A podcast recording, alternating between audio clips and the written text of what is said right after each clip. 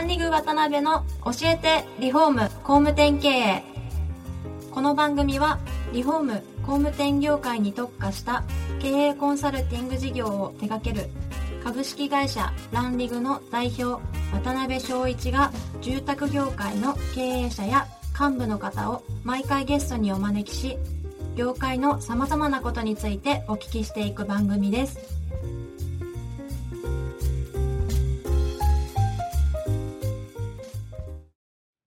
皆さんこんにちはさあ今週も始まりましたランリグ渡辺の教えてリフォーム工務店経営第80回目アシスタントの牛久保ですパーソナリティの渡辺です。よ渡辺さん今週もよろしくお願いしますろしくお願いします。今回も前回に引き続きメガステップの代表、えー、小山社長にお越しいただいております。よろしくお願いします。はい、よろしくお願いします。お願いしますで今回はですね、立ち上げ人である建設職人甲子園のですね、あのお話をいろいろお聞きできたらなと思ってます。で実際建築職人甲子園を立ち上げられたのは3年前ぐらいでしたっけ？はい。でもともとどういう経緯で立ち上げられた感じなんですかね？前回はい。もう話した職人に学ぶ場、えー成長する環境を作りたいとかっていはい。う流れもそうなんですけど、ん。いくつかあって、はい。えっとまあ今ものづくり、はい。えー工場で作ったものをうん。現場で組み立てたらできちゃう、はい。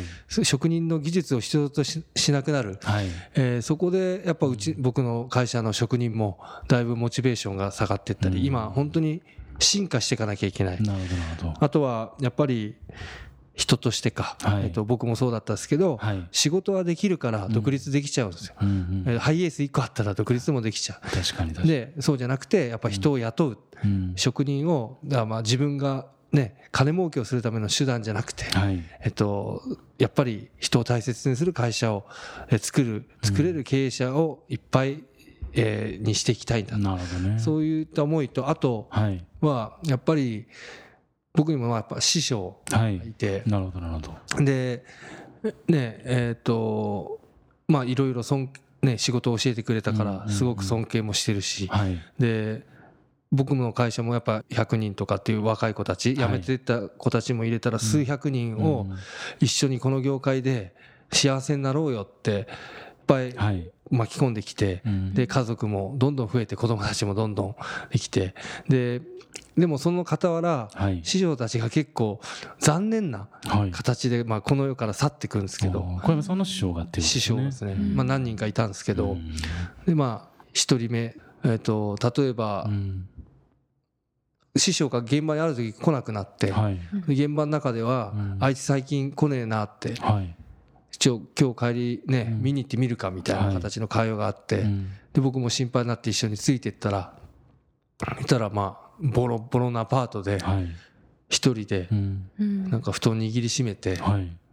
目ん玉ひんむいてうん。亡くなってたんですよ。はい。うん。ちょっと待って。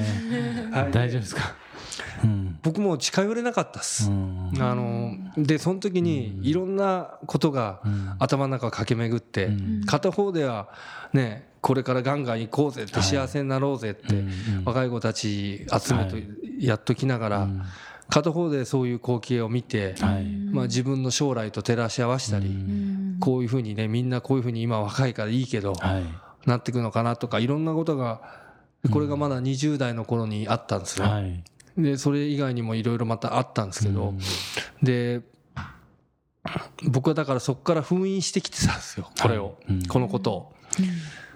うんと忘れたふりをしてきてたっていうか、でまあでもこの話って、はい。この業界の人たちに話をしたら、うん。俺もしある。うん。だから僕はちょっと決めたんですよ、あの自分のやってる矛盾じゃないですかこれって。うんそうですねもうこの業界に若い子たち来んなよって、うん。絶対来ちゃダメだよってはい。思ってるのかもしれないですよ。はい。心の底では。でもね若い子たちが入ってきてくんないと、うんうん。経営が成り立たないからなのはい。か何なのか、うん。だからそこをごまかしながら若い子たちと付き合ってた自分にも気づいたんですよ。はい。だからもうそれは終わりにしようと、うんうんうん。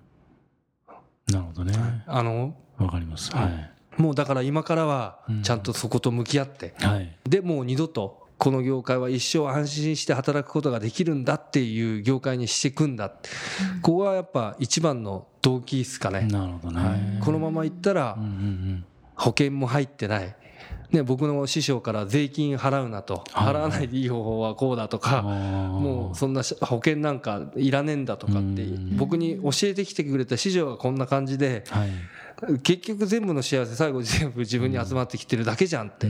ダサいよって思うし。だからそういうこともしっかりと勉強してきながらうん。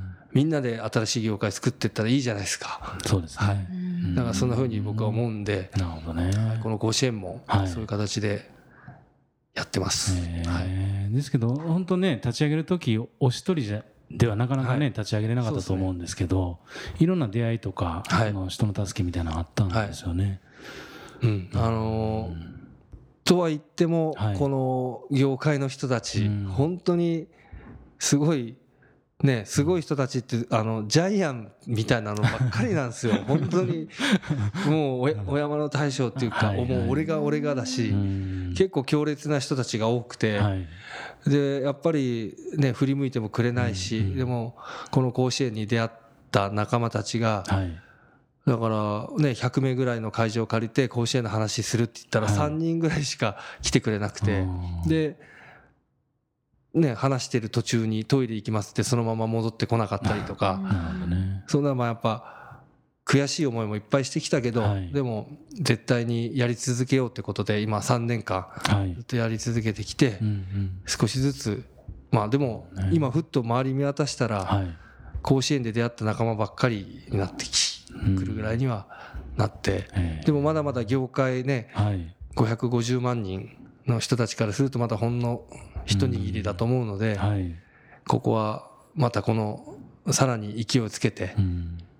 新しい時代作っていけたらいいなっていうふうには思います。なるほどね。はい。ですけど本当そういうね熱い思いが根底にあるっていうのを今お聞きしててすごい感じたんですけど、つい先日のイベントなんかも本当4000人5000人、えー幕張メッセでしたっけ？で集客されたりとか確実に毎年拡大されていってますよね団体としては。あのまあ、はい。この甲子園は、はい。えっと、居酒屋甲子園っていう、えっと、異業種の団体からいろいろ、まあ、まずはそこを真似してっていうことでやってきたんですけど、うん。でもここに来て今回幕張メッセをやったことによってはいプレゼンテーションではい。業界発展につながる取り組みとうん。仕事に対する思いを競うっていうはいことでずっと第1回ってやってきてたんですけど、第2回はそれ半分と、はい。あと、えっと、職人体験。職人体験。職人体験ができるブースを作ったんです。なるほどなるほど。で今回幕張メッセをやって感じたことは、はい。えっと、子供たちから、うん。あかっこいいとか大きくなったら大工になりたいとか、うん。そういう声をたくさん聞けてはい。それをやってた職人さんたちは、うん。お昼ご飯も食べずに夜までずっとこう行列が絶えなくてでも生き生きとやってて、はい。でだから職人の本来の価値とか魅力をうん。一番伝えれる、プレゼンテーションより伝えれるんだな。と思ったんですよ、はい。だから今度第3回第4回っていうのはうん。体験ブースはい。を通じてうん。学び取るチームビルディングをするっていうちょっとプレゼン色をはい。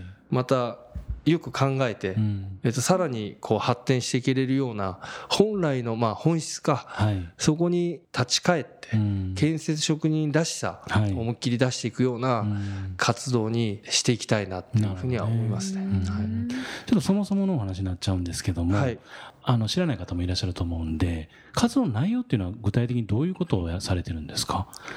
まああの、はい。いろいろ地区があるんですけど、あ地区に分かれはいてるんですね、で、えっと、会員に対してはやっぱり地区月1回の例会、はい、はい。えそこで、えっと、学びの場としてあと1年に1回の地区大会。で1年に1回の全国大会。どはい。あとは甲子園の説明会としてうん。取説っていうのをはい。開催していて、うん。でそれ以外に、えっと、スポンサー会とかあとはフェスティバル、はい。えっと、職人体験フェスティバルとか、あとは、まあ、運動会的なこともこれから取り入れていったり、はい。えーやれることは何でもやっていこうと。なるほどね、はい。基本会員さんになる対象はあの施工会社さんであろうが職人さんであろうが。異業種のはい。人たちもいないとやっぱり業界発展っていうのは難しいと思うので、はい。うん。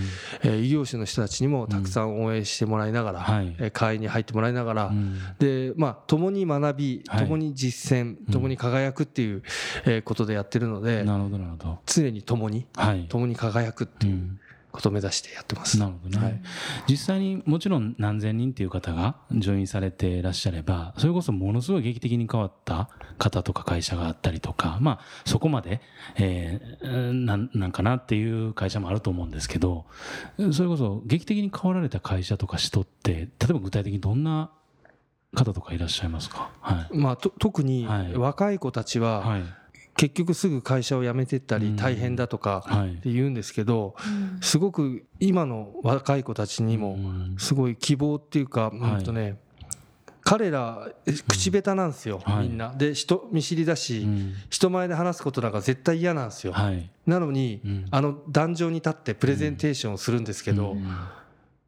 俺行きますっていうポイントがあるんですね。でそれはうん。自分の会社のためでもなくうて、ん自分のためでもなくてこの業界が少しでも良くなるためにはい。自分が壇上にうん。立つことによってはい。誰かの心に火がつくんだったら俺行きますなんですよ。はい。こいうん。でそそういう子たちが多いんですよ。うん。だから自分のためじゃ立てないんですよあの壇上には。ね。誰かの心に自分が立つことによって火がつくんだったら業界が良くなるんだったら行きますって言ったそこのスイッチがうんあのプレゼンテーションに変わっていくんですけどね。そこがもう一貫してはい。ほとんどの会社がそうで。はいだからあってことはうんうん。若い子の集まる会社作り辞めない会社作りっはい。てやっぱり大義だったりうん。日本とかはい。自分たちの業界うんうん。なんかそういうところをより良きものにしようっていうところにあるのかなっていうなのはるほどね。はいすごく思いました。う。ん。なんか自分だけのために人ってねあの頑張れないですけど人のためとかねそういう大義が出てくるとものすごいパワー発揮される方多いですよね、若い方特に。でその瞬間をみんなでうん。シェアするようにしてるのでうん。今すごくこう人も集まってくるようになったと僕は思ってます。うん。はい。それこそ結構著名なね芸能人の方とか、はい。い、ろんな方が応援していいただいてるんですよね、はい。最近では。あんまり名前とか出せないいですやあの スパイシーチョコレート、はいはいはい、えー、三木道山、はい。えー、ミヒマル GT が歌を作ってくれてあー。建設職人甲子園の。ねすごいですよね。すごいですね。とか、まあ、あのまたその他にもいろいろ応援してくださる方もいて、うんうんうん。うんまあ、最後にあれですね。もうそろそろ時間にもなってきてるんで、あのまあ、今後こうここまでたどり着きたいっていうような、まあ、もちろんあの個人としてでも結構ですし建設職人甲子園のビジョンでも結構なんでそのあたりの思いみたいなものがあれば、はい、お聞かせいただき建ます。設甲子園にはい。関わって何のメリットがあるのとかはい。よく聞かれるんですね。うん。でいやうちはできてるからいいよとかはい。も言われるんですよ。でもうんうんもう会話的には思いっきりすすれ違ってて、はい。自分たちの業界もうん。より良きものにしていこうと、で今手に職つけたら一生飯食っていけれるよってうん。この業界に入るじゃないですか。でも工場化が進んでったり、はい。い、ろんなところでうん。手に職つけただけじゃ一生飯食っていけないんだと、はい。じゃあ新しく自分たち生まれ変わっていかなきゃいけないじゃん、うん。新しくね業界が生まれ変わっていくこの瞬間をはい。本当に共に過ごせるってすげえ価値じゃないですか、はい。一緒に新しく業界変えようよ、うんうんすげえそのそこに一緒に仲間としてうんはい。入れるっていうことがすごく価値だと思うしであともう一つはこの甲子園で出会った人たち、えーいろいろ学んでうん。気づいた人たちが、だからこ建設職人甲子園のは参加にはい。みんななってもらうものを目指してないんですよ、僕はいたちは。はいはい。建設職人甲子園なくなってほしいんですよ。うんうんうん。業界良くなったらいらないじゃないですか。そうですよね。確かに。建設甲子園で出会った人たちが自分たちのねだから共にの精神を持ってい外で。はい。だからより良き業界にすること、えーより良き日本にしていくことっていうのをゴールとしてうんうん。ビジョンを持ってはい。ために自分の会社をこうやるんだっていうコンサルが出てきたりはい。そういう活動が広がっていけば自分だけ良ければっていうそういう世界観から共にの世界観にうん。変わっていくんじゃないかなって思うので甲子園で出会った人たちがはい。あちこちでうん。学んだ人たちがあちこちでブイブイやってった時には すごいたくさんの笑顔とはい。幸せがありふれてるんだろうなって思うのでそういうふうになるまであのやり続けたいなっていうふうに思ってます。あおーーなんかすごい応援ねそうですね。うん偉そうですけど応援したくなるというか すごい熱いね思い持たれてらっしゃるんで、はい。どどうでしたか藤子さんこの4回をそうですね。通じて。もうなんか最初第1回目で子供の時の話を聞いた時はもういわゆるヤンキーだったじゃないですか。言葉が悪くてすいませんね。そんな方が22歳でまさか起業されて今でも事業をどんどん大きくされているっていうことは本当にすごいなと思いましたしなんか人柄が本当に優しそうで人情深くて なんかすごい意外でした。意外でしたか？はい、ギャップがあったギそうです。ャップがすごく意外でした。はい、楽しいお話ありがとうございました。はどうもありがとうございました、はい。はい、ではまだまだお話を伺いたいのですがそろそろ時間が来てしまいました。小山社長4回にわたりありがとうございました。どうもありがとうございました。ありがとうございました。今回もランリグ渡辺の教えてリフォーム工務店経営をお聞きいただきありがとうございました。番組では渡辺や住宅業界の経営者幹部の方へのご質問を募集しています。ウェブサイトランリグにあるお問い合わせフォームよりお申し込みください。お待ちしています。